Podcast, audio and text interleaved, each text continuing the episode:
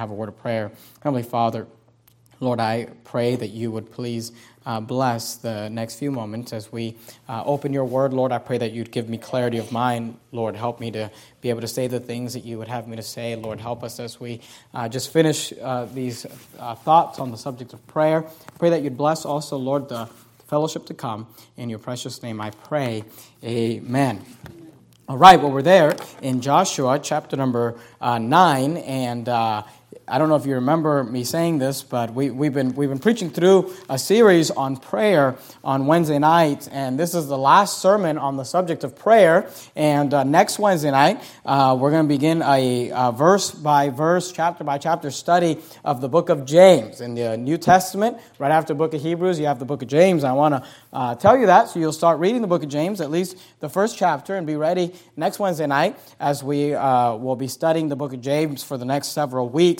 Uh, we're finishing this uh, series on uh, prayer, and this is the ninth uh, sermon on the subject of prayer.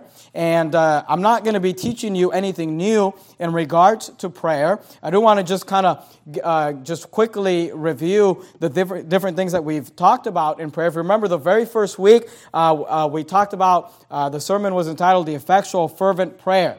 And we saw that idea of Elias was a man subject to like passions, like as we are out of James. And we saw this idea that Elijah or Elias was able to get his prayers answered in a very mighty way, but he was a man subject to like passions as we are, meaning that God wants to answer our prayers just as much as he wants to answer Elijah's prayer. The second uh, sermon in the series, we talked about the types of prayer. Remember, there's a prayer of supplication, a prayer of intercession, and a prayer of appreciation when we come to God with thanksgiving. We talked about prayer being the great time saver, and I know our, uh, our nature is to want to just kind of get started with our day, but we learned from Scripture that when we take the time to pray and we involve God in our lives, it actually helps us save time uh, in regards to prayer. Uh, we talked about praying through the Lord's uh, Prayer. Remember, uh, we're not to uh, we're not to just vainly repeat the Lord's Prayer, but it is a good idea to pray through the different sections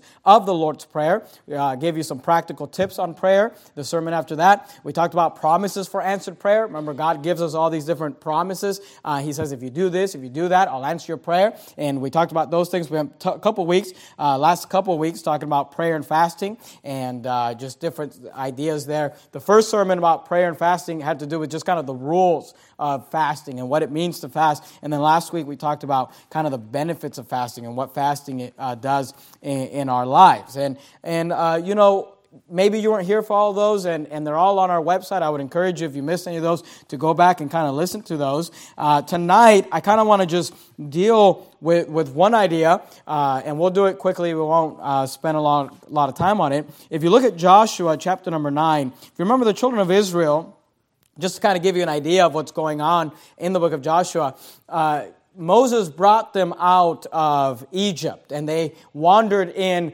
uh, in the wilderness for 40 years. And Moses dies, and Joshua is the leader that comes up after him. And Joshua is now leading the children of Israel from the wilderness into uh, the promised land, into Canaan land. And they've already, in chapter 9, they've already been in the land for a while. They've already won some victories. They uh, won the battle of Jericho, and they uh, had their little misfortune in Ai, where they lost, and then they won again afterwards. They've already had a couple of victories when Moses was leading in the wilderness, and they're, they're coming in and they're, they're, they're doing really well. You know, God, God's really blessing, and they're starting to take this land over. And I want you to just notice in Joshua chapter 9 that Joshua and the children of Israel were at this moment actively engaged in warfare. If you look at verse 1, the Bible says, And it came to pass when all the kings which were on this side Jordan, in the hills and in the valleys, and in all the coasts of the great sea over against Lebanon, the Hittites and the Amorites and the Canaanites and the Perizzites and the Hivites and the Jebusites heard thereof. So he's talking about all the kings that are on this side of Jordan, because they remember they crossed the Jordan River. And when all the kings have heard of basically the success of Joshua, the fact that they're winning these battles, the fact that they're taking over uh, the land, notice verse 2, that they gathered themselves together. So, who gathered themselves together? The people of Lebanon, the Hittites, the Amorites, the Canaanites, the Perizzites, the Hivites, the Jebusites. I mean, this is a huge coalition of different nations that have gathered to, uh, together to fight, notice, with Joshua and with Israel with one accord. So you got all these nations coming together, Bible says, with one accord, and they've got one agenda. They want to stop Joshua. They want to stop Israel. And I mean, I think you would agree that if Joshua came into Canaan land, took over Jericho, took over Ai, they've got a couple of uh, uh, kings they've already beat on the other side of Jordan. They're coming in, you know, with all this might and power. And now you've got all these kings that are gathered together and form a coalition to fight. I mean, these guys are in the middle of a fight. Now, here's what I want you to understand. And keep your finger there in Joshua chapter 9. That's the text for tonight. But go with me to Ephesians chapter number 6 in the New Testament. Matthew, Mark, Luke, John, Acts, Romans, First and Second Corinthians, Galatians, and then you've got the book of Ephesians.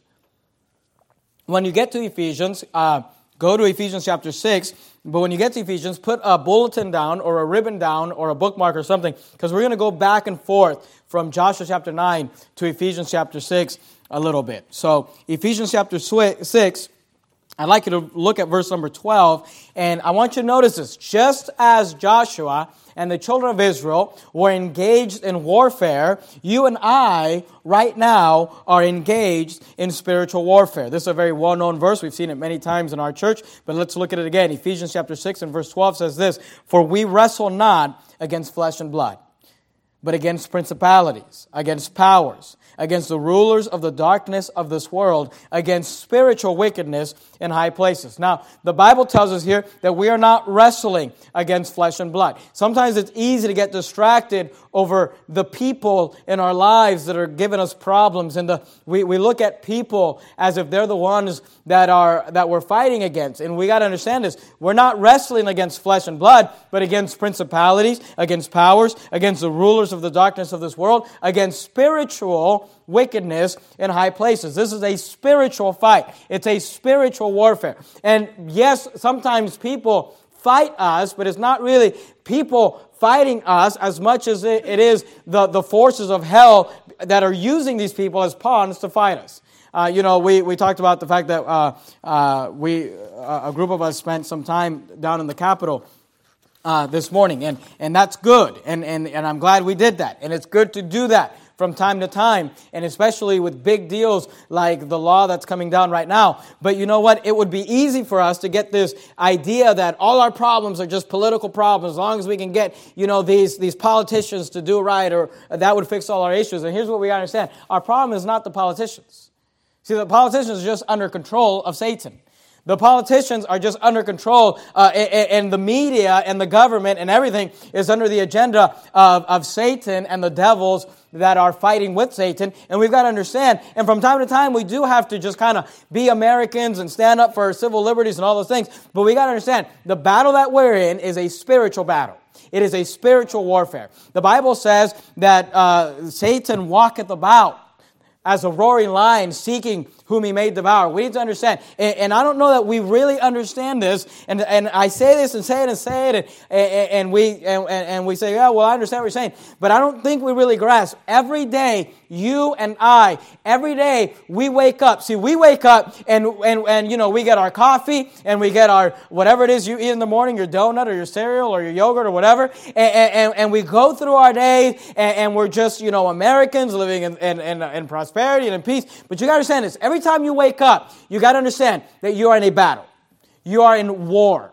There are demons. There are devils. There is a Satan that wants to destroy you, wants to destroy your life, wants to destroy your marriage, wants to destroy your children. You just got to see, Joshua could not get up and just say, I'm just Joshua today, and I'm just kind of, you know, moseying around and doing. Every day he woke up, he realized there are 10 nations out there that are planning and plotting to fight against him. And you and I need to wake up every day realizing that there is a whole world out there controlled by Satan that is planning and plotting to fight against us. We're in a spiritual warfare. Now, keep your finger there in, in, in, Ephesians, but go back to Joshua chapter 9 and let me show you something about the enemy. The enemy that Joshua had was a deceitful enemy. Because, see, sometimes we get distracted. And that's what Satan wants. Sometimes we get our focus, and I'm sure Joshua had a huge focus at this time on those nations that had gathered together to fight against him. These nations had become a coalition to fight against the children of Israel, and he will fight them and he will beat them later on in the book of Joshua. But while he's distracted by these nations, there comes another nation that he's not as worried about. Look at verse 3, Joshua chapter 9 and verse 3. And when the inhabitants of Gibeon heard what Joshua had done unto Jericho and to Ai, they did, excuse me, they did work. Man, I, I feel like every once in a while my voice just kind of goes out. They did work, and I want you to notice this word, wilily. Do you see that word wilily? Now, that word does not come up a lot in Scripture. And that word wily means deceitful, it means cunning, it means trickery. It means meant to fool. It means someone who's trying to trick you or fool you or deceive you or lie to you. Every time I, I, I talk about this word in Scripture, I like to talk. You, you might have remembered it when you were a kid. Uh, you might remember Wile Coyote. Remember Wile Coyote? You know, what was he trying to do to that roadrunner? He's always trying to, to, to kill him, right? But how was he trying to do? He's trying to trick him. You know, he's trying to get him to run into a wall, you know, and make, make it look like there's a tunnel there or something, you know. And that's a silly, but that's why he was called Wily, because he was deceitful. He was cunning. He was a trickster. He's always getting these tricks from Acme, right? And he's trying to blow these people up or whatever. And, but see, the Bible says that the enemies, these Gibeonites, when they came, now here's, here's what you understand. Joshua is focused on these tribes, these nations that are trying to destroy him and trying to kill him. But then here comes these Gibeonites, and they did work, verse 4, wilily. They worked deceitfully and went and made, make note of these words, as if. Could you see that? As if. Now, why, what are they doing? They're pretending. They went and made as if they had been ambassadors. Now, they weren't ambassadors and took old sacks upon their asses and wine bottles, old and rent and bound up. Now, don't, don't miss what's going on here. When they went as if they had been ambassadors, they took, initially, they took with them old sacks upon their asses and wine bottles, old and rent and bound up. Notice verse 5 and old shoes and clouded upon their feet and old garments upon them and all the brand of their provision was dry and moldy. Now they take these things on this trip already old, already moldy, already old garments, already old shoes, already old socks, already uh, uh, uh, those old sacks and uh, those things. Look at verse 6. And they went to Joshua unto the camp at Gilgal and said unto him and to the men of Israel, now notice what they said we become from a far country. Now, here's their wiliness. Here's their deceitfulness. Here's their trick. They said, We're coming from a far country. Now, they're lying. Okay, they're not coming from a far country. They didn't travel very far at all. We become from a far country. Now, therefore, make ye a league with us. So here's what they're saying. They're saying, We came from a long ways away so will you make a league with us? Will you make a treaty with us? Will you uh, have peace with us? Now, you, you, you may think, well, what's the problem with that? Here's the problem with that. God had already told the nation of Israel that they were supposed to go into Canaan and they weren't supposed to take any prisoners. Uh, I mean, they, they were supposed to take prisoners. Let me, let me rephrase that. They weren't supposed to make any leagues. They weren't supposed to make any uh, treasons. They were supposed to go in and conquer the land. There was no treaties to be made. There was no leagues to be made. There was no peace to be had. These were enemies of God and they would destroy the children of Israel if they allowed them to stay. And by the way, that's what happened. Read the book of Judges. What happened, the whole story of the book of Judges is all these nations that they allowed to stay ended up corrupting the children of Israel and they ended up going to bondage and God had to send them into uh, slavery and he sent judges to free them. So the whole point was not, was just to come in, conquer the land, take over. But now you have these Gibeonites saying, hey, we, look at verse 6, we become from a far country. We're coming from a long ways away. Now they're lying. Now therefore make ye a league with us. And the men of Israel said unto the Hivites, peradventure. Now that word means perhaps. They said, well, perhaps. They said, well, what if ye dwell among us? And how shall we make a league with you? So here's what they said. They say, Well, what? They say, Well, we don't know who you are. We, we don't know where you came from. They said, What if perhaps, peradventure, you actually dwell among us? You're actually one of our neighbors. You actually live near us. And if that's the case, then we cannot make a league with you because we're supposed to come in and overtake you. Verse 8. And they said unto Joshua, We are thy servants.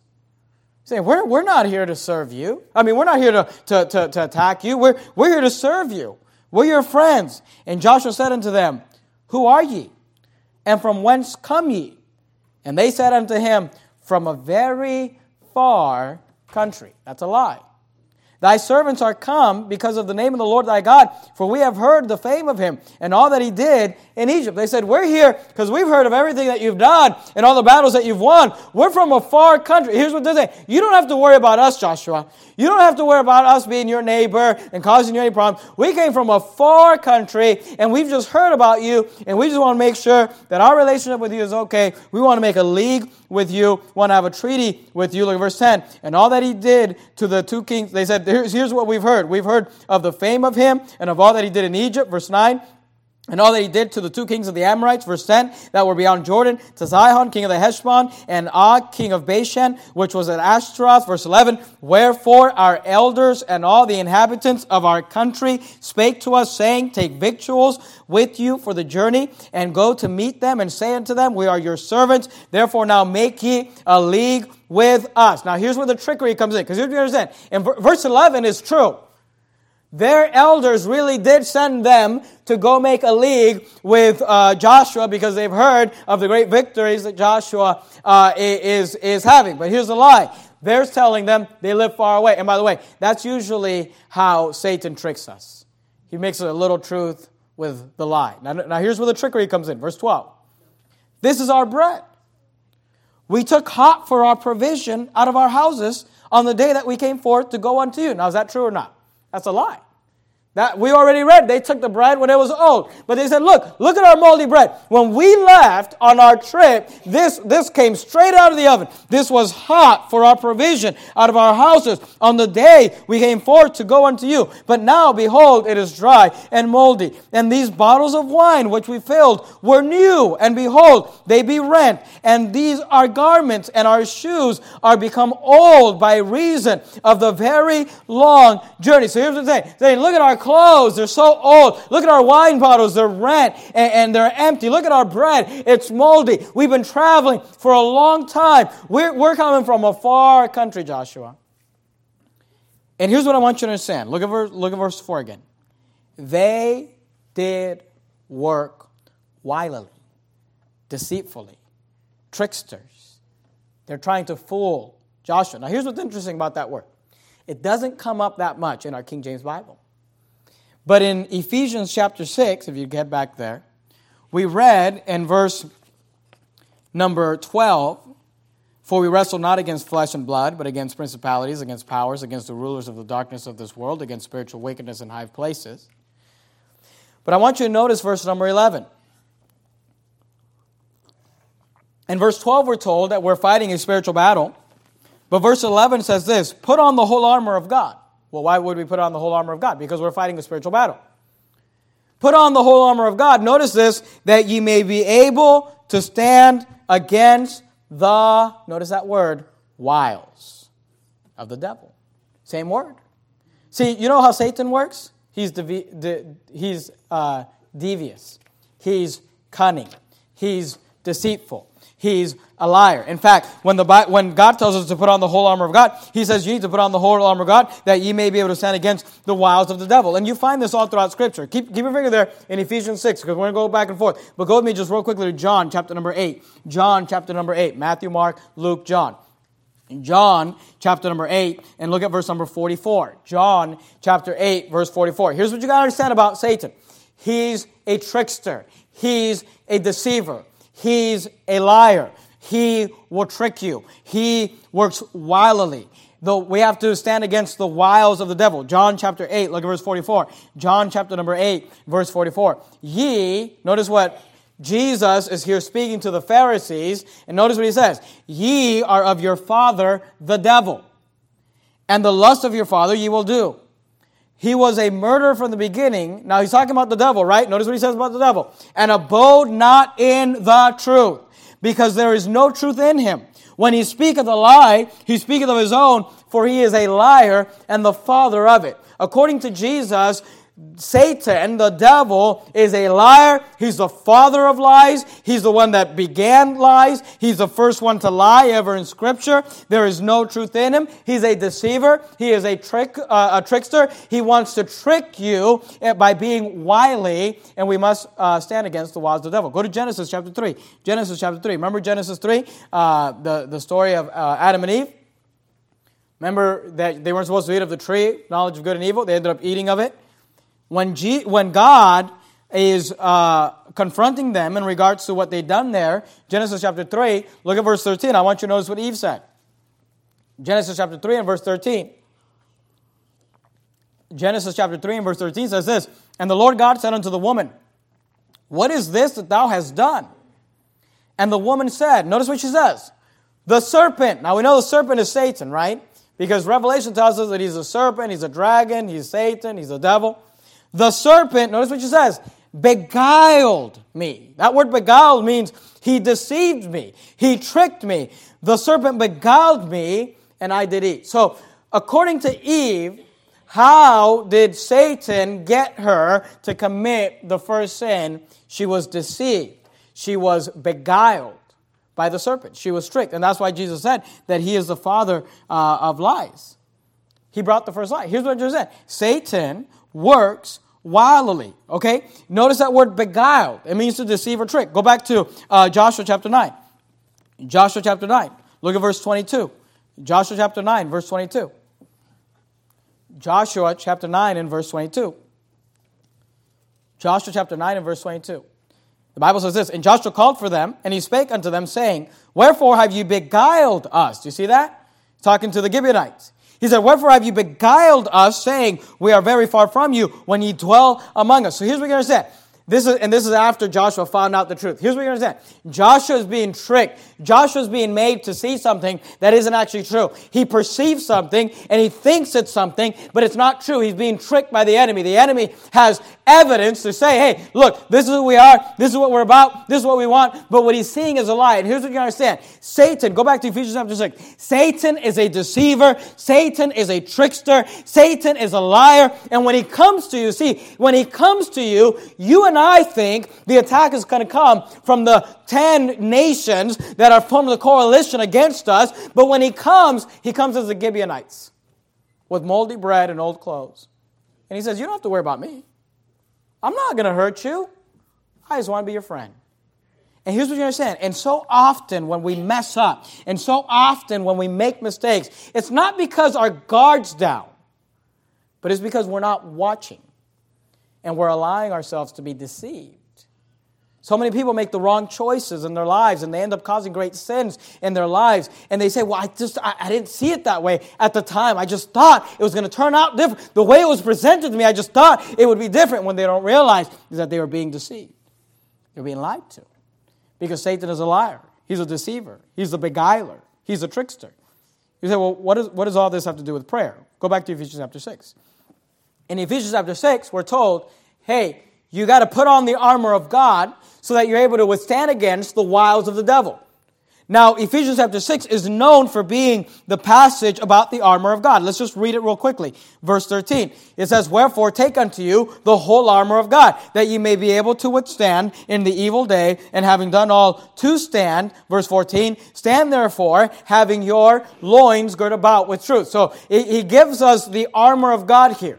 And this is the first uh, one of those uh, uh, of the parts of the armor. The first thing he says to have the loins girded about with truth, and having on number two the breastplate of righteousness. Number three, and your feet shod with the preparation of peace. Number 4, verse 16. Above all, taking the shield of faith wherewith ye shall be able to quench all the fiery darts of the wicked. And, verse 17, take, number five, the helmet of salvation. And, number six, the sword of the Spirit, which is the word of God. So here, he gives us these six different aspects of the armor of God that we're supposed to put on. We're supposed to be good about with truth. We're supposed to have the breastplate of righteousness. We're supposed to uh, have your feet shod with the preparation of the gospel of peace, taking the shield of faith, the helmet of salvation, the sword of the Spirit. Now, here's what I want you to see, okay? And this is not normally uh, added to the idea of the armor of God. But I want you to understand the context, okay? In, in, in, in uh, Ephesians chapter 6, we're told that we have to put on the armor of God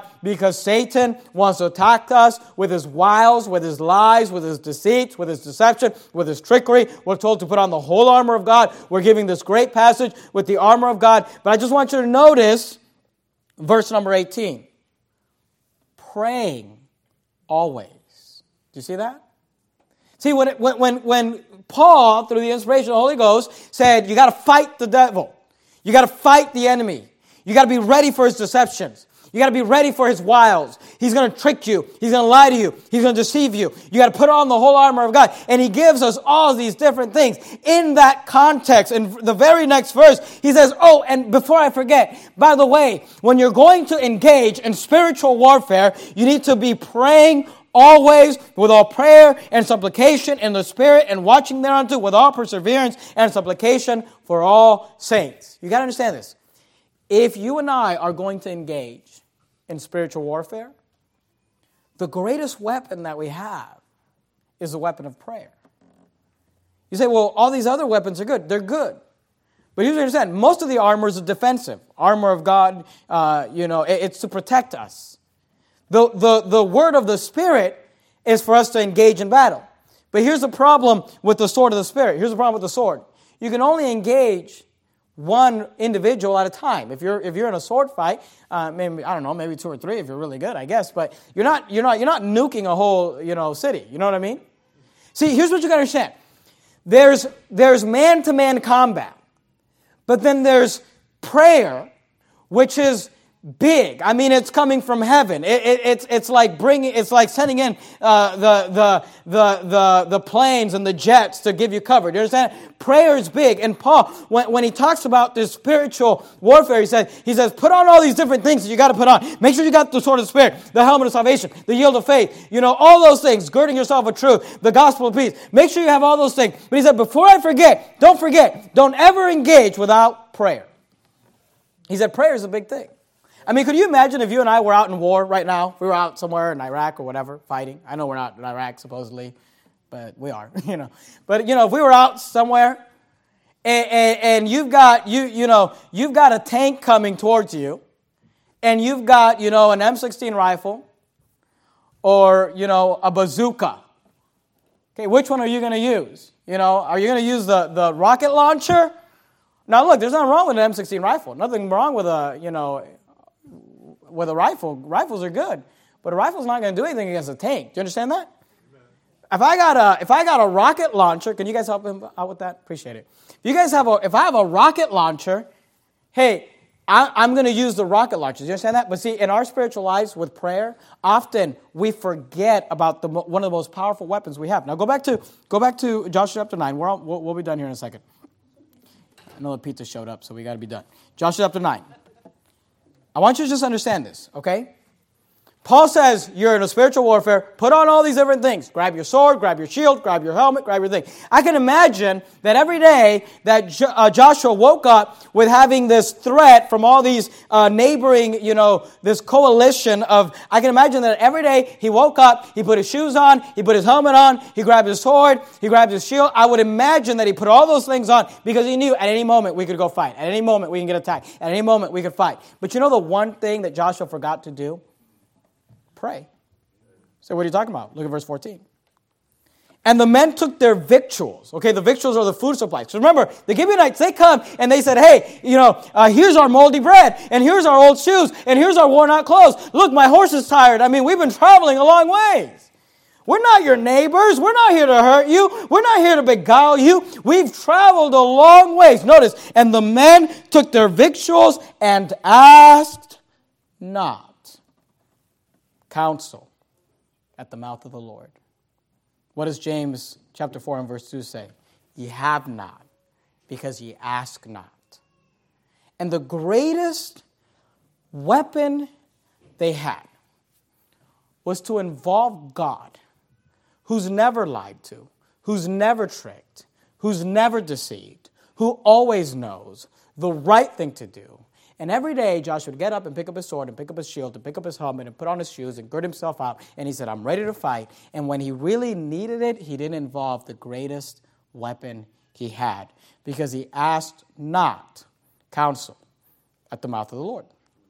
And what happened? Verse 15 Joshua made peace with them and made a league with them to let them live, and the princes of the congregation swore to them. He sinned against God because he did something he wasn't supposed to do. They ended up causing all these problems because they were, they, now they had to protect them because they made a league with them. Even, even as you read into 1st and 2nd Samuel, you know, and you read about David, you know, David has to deal with these Gibeonites because Saul decided to kill them, you know, fight against them and break the league that Joshua made. Even years and years and years, you know, later, they're dealing with this, this problem of the Gibeonites. Why? Because they forgot to pray. Because they forgot to ask counsel at the mouth of God. If they would have just gone to God and said, God, what are we supposed to do here? I'm not really sure. It looks one way, and I think it might be the right thing. But God, what would you have us to do? God would say, I'll tell you exactly what to do. You know, you go take over those Gibeonites right now because they're lying to you, they're deceiving you, they're beguiling you. And here's what you understand every day you and I get up and if we, if we, because most Christians don't, but if we pick up our sword, and if we get ready for battle, and if we, you know, go to church, and if we spend devotional time. But here's the thing most of us skip our prayer time with God. And you're going to engage in battle with a sword, which is great. But you can involve God through prayer and have God lead you and God have God help you. Let's just look at two verses real quick. We'll be done. Go back to Ephesians chapter 6. Look at verse 10. Ephesians chapter 6. You say, are you saying something against the sword? There's nothing wrong with the sword. The sword's good. But let's not just fight with the sword when we have the arsenal and the power of God. Look at Ephesians chapter 6, verse 10. Notice what the Bible says. Finally, my brethren, be strong in the Lord and in the power of his might. Do you understand that you and I have the power of God, the might of God? We have access to the power of God.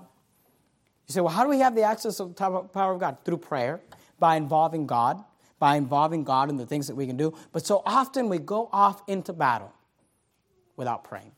And Joshua went into battle that day. Not how he expected. Said, These guys are here, to, they're ambassadors. We're not fighting. And that was, that was a battle. And he wasn't ready because he did not pray. Go to Hebrews chapter 4, we'll be done. You're there in Ephesians, you go past Philippians, past Colossians, past 1st and 2nd Thessalonians, 1st, 2nd Timothy, Titus. You pass all those T books. Go to Philemon and then Hebrews. Hebrews chapter 4. We're, we're done with the prayer series. I just want to end showing you this one verse. We've looked at it before, and, and we'll be done. Next week, we'll start James. Hebrews chapter 4, look at verse 12. What would happen if we developed some prayer warriors who woke up every day and said, you know what, before I go into battle, I'm going to pray? Before I go into battle, I'm to I'm to bring God and engage God in my battles today because I get tricked and I get deceived and I get lied to and sometimes I can't figure out what's true and what's not. But God never gets tricked. I'm to involve God. Hebrews chapter 4 verse 16 says this, "Let us therefore come boldly unto the throne of grace that we may obtain mercy and find grace to help in time of need." So I want to leave you with this idea as we wrap up this, this series on prayer. We've learned all sorts of different things about prayer, but don't go into battle, Joshua, without asking counsel at the mouth of God. And here's what you understand tomorrow morning, you're going to get out of your bed and you're going to battle. And the next day, you're going into battle. And every day you're in battle. You say, well, it doesn't look like it. I mean, I'm, I'm, I don't, I'm not fighting the Gibeonites. I mean, look at them. They're coming in with moldy bread. I, am fighting these guys. It doesn't look like battle. You gotta understand? That's what Satan wants it to look like. He wants it to seem like I'm not in spiritual warfare, but you're in spiritual warfare every day. And the, one of the greatest weapons we have is uh, prayer. Let's bow our heads and have a word of prayer.